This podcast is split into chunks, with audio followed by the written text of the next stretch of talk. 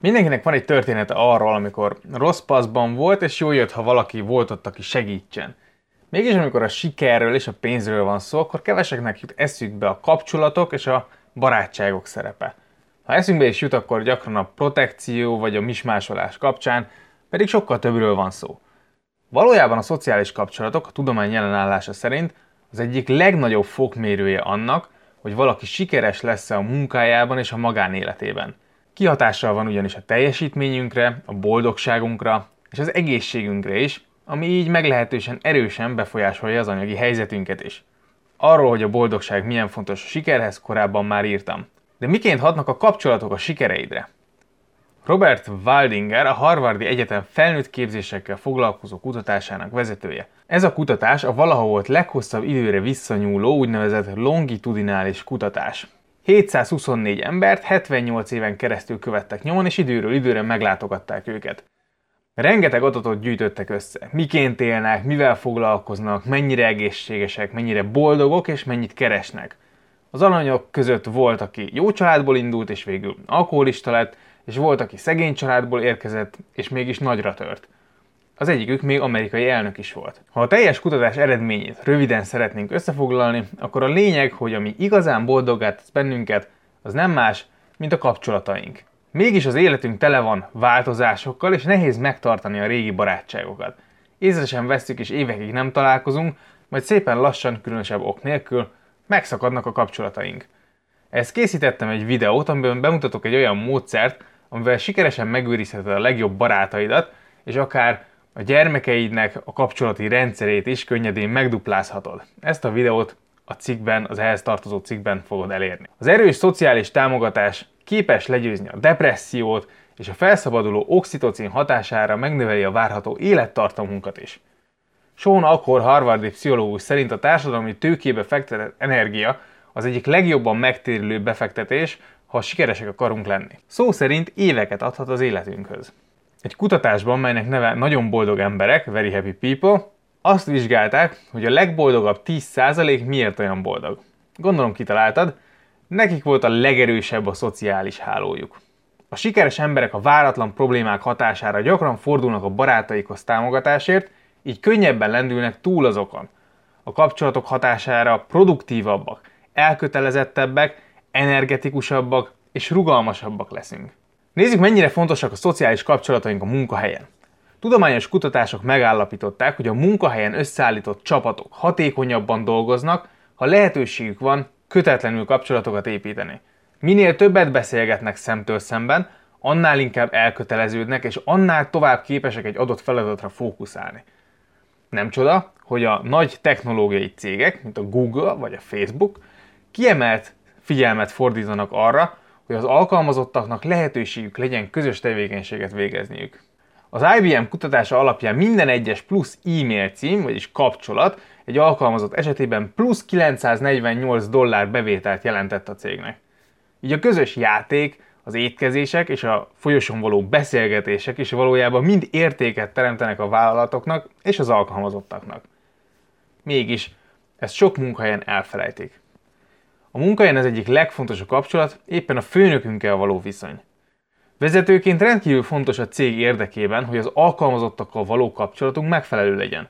A jókedvű munkatársak, akik úgy érzik, támogatást kapnak a kollégáiktól és a főnököktől, jobban bírják a stresszt, tovább képesek dolgozni, és elkötelezettebbek a munkájuk iránt. Azok az emberek, akik szeretik a munkájukat és a munkatársaikat, sokkal sikeresebbek és motiváltabbak. Waldinger szerint a kapcsolatok minősége az, ami igazán számít, de a mennyiség is fontos tényező.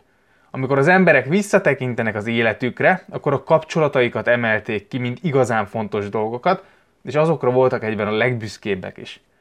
A másokkal való időtöltés hatására mindennapokban is boldogabbak vagyunk, és különösen a párunkkal való kapcsolat segít a nehéz helyzetekben. Sheryl Sandberg, a Facebook egyik vezetője, híres arról a mondatáról, hogy a legfontosabb karrierdöntés, amit meg fogsz hozni, hogy kihez mész hozzá. Bár ez így elég csúnyán hangzik, elég sok igazság van benne. Igenis függ a párottól, hogy mennyit keresel. Brittany C. Solomon washingtoni kutató eredményei alátámasztják ezt az állítást. Azt találták ugyanis, hogy egy lelkiismeretes házastárs valóban megdobja a bevételünket. Minden egyes szórásnyi különbséggel a partner lelkiismeretességében az alkalmazottak átlagosan évi 4000 dollárral többet keresnek, írja a Harvard Business Review. Jim Rohn motivációs előadó gyakran hangoztatta, hogy annak az öt embernek az átlaga vagyunk, akikkel a legtöbb időt töltjük. Ez nyilván nem egy tudományos tény, viszont számos kutatás alátámasztja az erős kapcsolatot. Nyilván a párunkkal töltjük a legtöbb időt, és rátámaszkodunk a leginkább, amikor nehéz helyzetben vagyunk. A lelkiismeretes házastársak hajlamosabbak engedni partnereiknek, hogy a karrierjükre összpontosítsanak. Emellett a lelkiismeretes házastársak általában elégedettebbek a házasságukkal, és a stresszt és a dráma hiánya otthon lehetővé teszik számukra, hogy több érzelmi és fizikai energiát fordítsanak a munkára. De a pároddal való kapcsolatod az egészségedre is hatással van. A romantikus kapcsolataink, ezek legyenek rövid vagy hosszú távúak, kihatnak az egészségünkre, ami pedig jelentősen hat ugyebár a karrierünkre és a pénzügyeinkre is. Marianne Triojáni pszichológus szerint az alábbi hét területre van jelentős hatása a párkapcsolatunknak. 1. Elhízás. Sokan az esküvőt követően elengedik magukat, és emiatt megnő az elhízás veszélye. Ugyanakkor egy egészségtudatos pár igen nagy hatással van a másik félre, és motiválhatja, hogy sportosabb legyen. 2. Stressz. A rendszeres testi kontaktus csökkenti a stresszt, és a nagyobb intimitásról beszámoló párok egészségesebbek mentálisan és általánosságban elégedettebbek a kapcsolatokkal. Természetesen itt az ok-okozati összefüggés nem egyértelmű, lehet éppen az elégedettebb párok vannak többet együtt. A párunkkal való mély kapcsolat viszont segít legyőzni a stresszt, és sokat jelent, ha van kire támaszkodnunk. 3. Kedvező hormonok. A kiegyensúlyozott párkapcsolatban élőknek alacsonyabb a vérnyomásuk, magasabb az oxitocin szintjük és alacsonyabb a kortizol szintjük, állapította meg egy 2004-es kutatás. Mindezek szintén segítenek legyőzni a rossz kedvet és a stresszt. Negyedik. Alvási zavarok. Egymás mellett aludni gyakran megnyugtató. Kivéve persze, ha másik folyamatosan ébren tart, mert például horkol vagy mozgolódik. Egy 2005-ös kutatás bizonyította, hogy hatással van a munkahelyi közérzetre a párunk alvási szokása. A rosszabb minőségű alvás a kapcsolatra is negatív hatással lehet.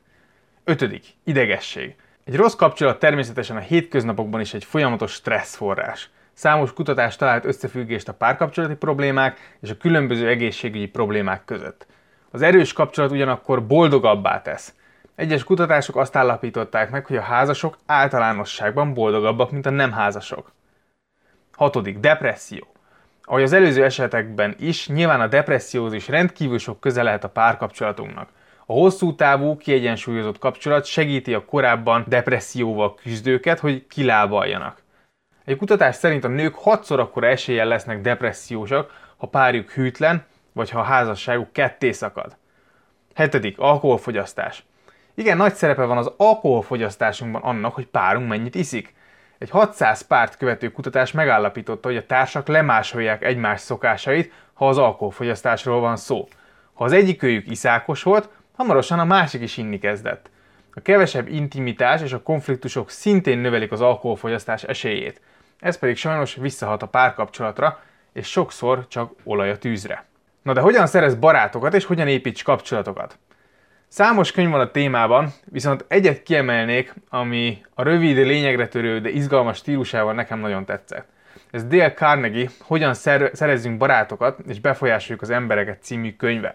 Ebben szerintem jól összeszedi az alapokat, amikre érdemes odafigyelni. Megjegyzem, hogy bár a könyv és a tippek viszonylag alapvetőnek tűnnek, gyorsan átolvashatóak, valójában szerintem csak sok-sok gyakorlás után lehet benne mesteri szintre fejlődni.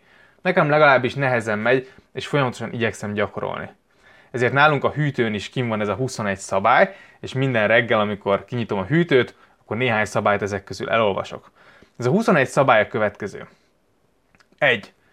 Ne kritizálj, ne ítélj, ne vádolj. 2. Tanuld meg a becsületes, őszinte méltánylást. 3.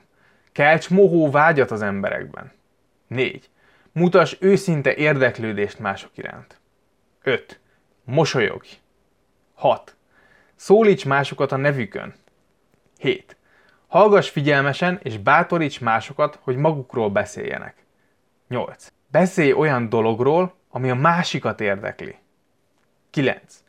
Őszintén éreztesd a másikkal, hogy kettőtök közül ő a fontosabb. 10. Minden vitát megnyersz, amit el sem kezdesz. 11. Hallgass meg mások véleményét, és ne mondd, hogy nincs igaza. 12. Gyorsan, határozottan vald be, ha tévedtél. 13. Barátságos hangon kezd a mondani valód. 14.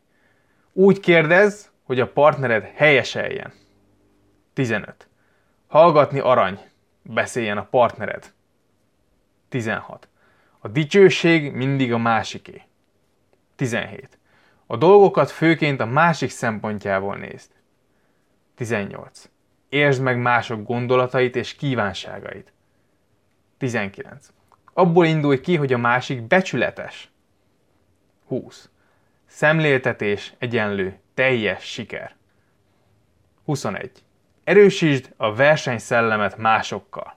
Egyszerre szerintem nem lehet mindegy gyakorolni, így én például hármassával kezdtem el, és minden héten kitűztem hármat. Mire befejeztem, természetesen az elejéről megfeledkeztem, így mindig újra és újra elolvasom ezeket a szabályokat. Figyelj oda különösen arra a szabályra, amelyik számodra furcsa vagy idegen, mert ebből tanulhatsz a legtöbbet. Javaslom, hogy olvasd el a könyvet, akár magyarul is megrendelhető. A kapcsolataink tehát rendkívül fontosak az életünkben.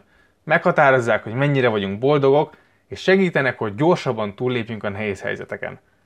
Sajnos a problémákkal sokszor úgy érezzük, hogy jobb egyedül megbírkózni. Azonban éppen ilyenkor a legfontosabb, hogy ne zárkózzunk be. Éppen a kapcsolataink azok, amelyek támaszt nyújtanak. Ehhez azonban mély, igazi kapcsolatokra van szükségünk. Egy jó párkapcsolat egy erős szövetség, ami túllendül a problémákon és erősödik ezektől a helyzetektől.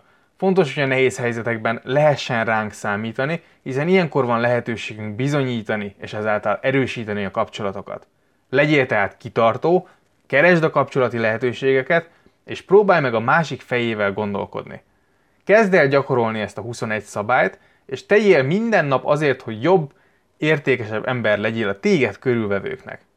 Mind a munkádban, mind a magánéletedben igazán jó befektetés, ha építed a kapcsolataidat. Érdekelne, hogy te milyen könyvet olvastál ebben a témában? Van-e olyan, amit szívesen ajánlanál barátkozás, párkapcsolat, munkahelyi kapcsolatok vagy érzelmi intelligencia témában? Ha van ilyen, akkor kérlek írd meg az ehhez a hanganyaghoz tartozó cikk, cikk alá kommentben. Köszönöm szépen, hogy meghallgattál, további szép napot kívánok, hajrá!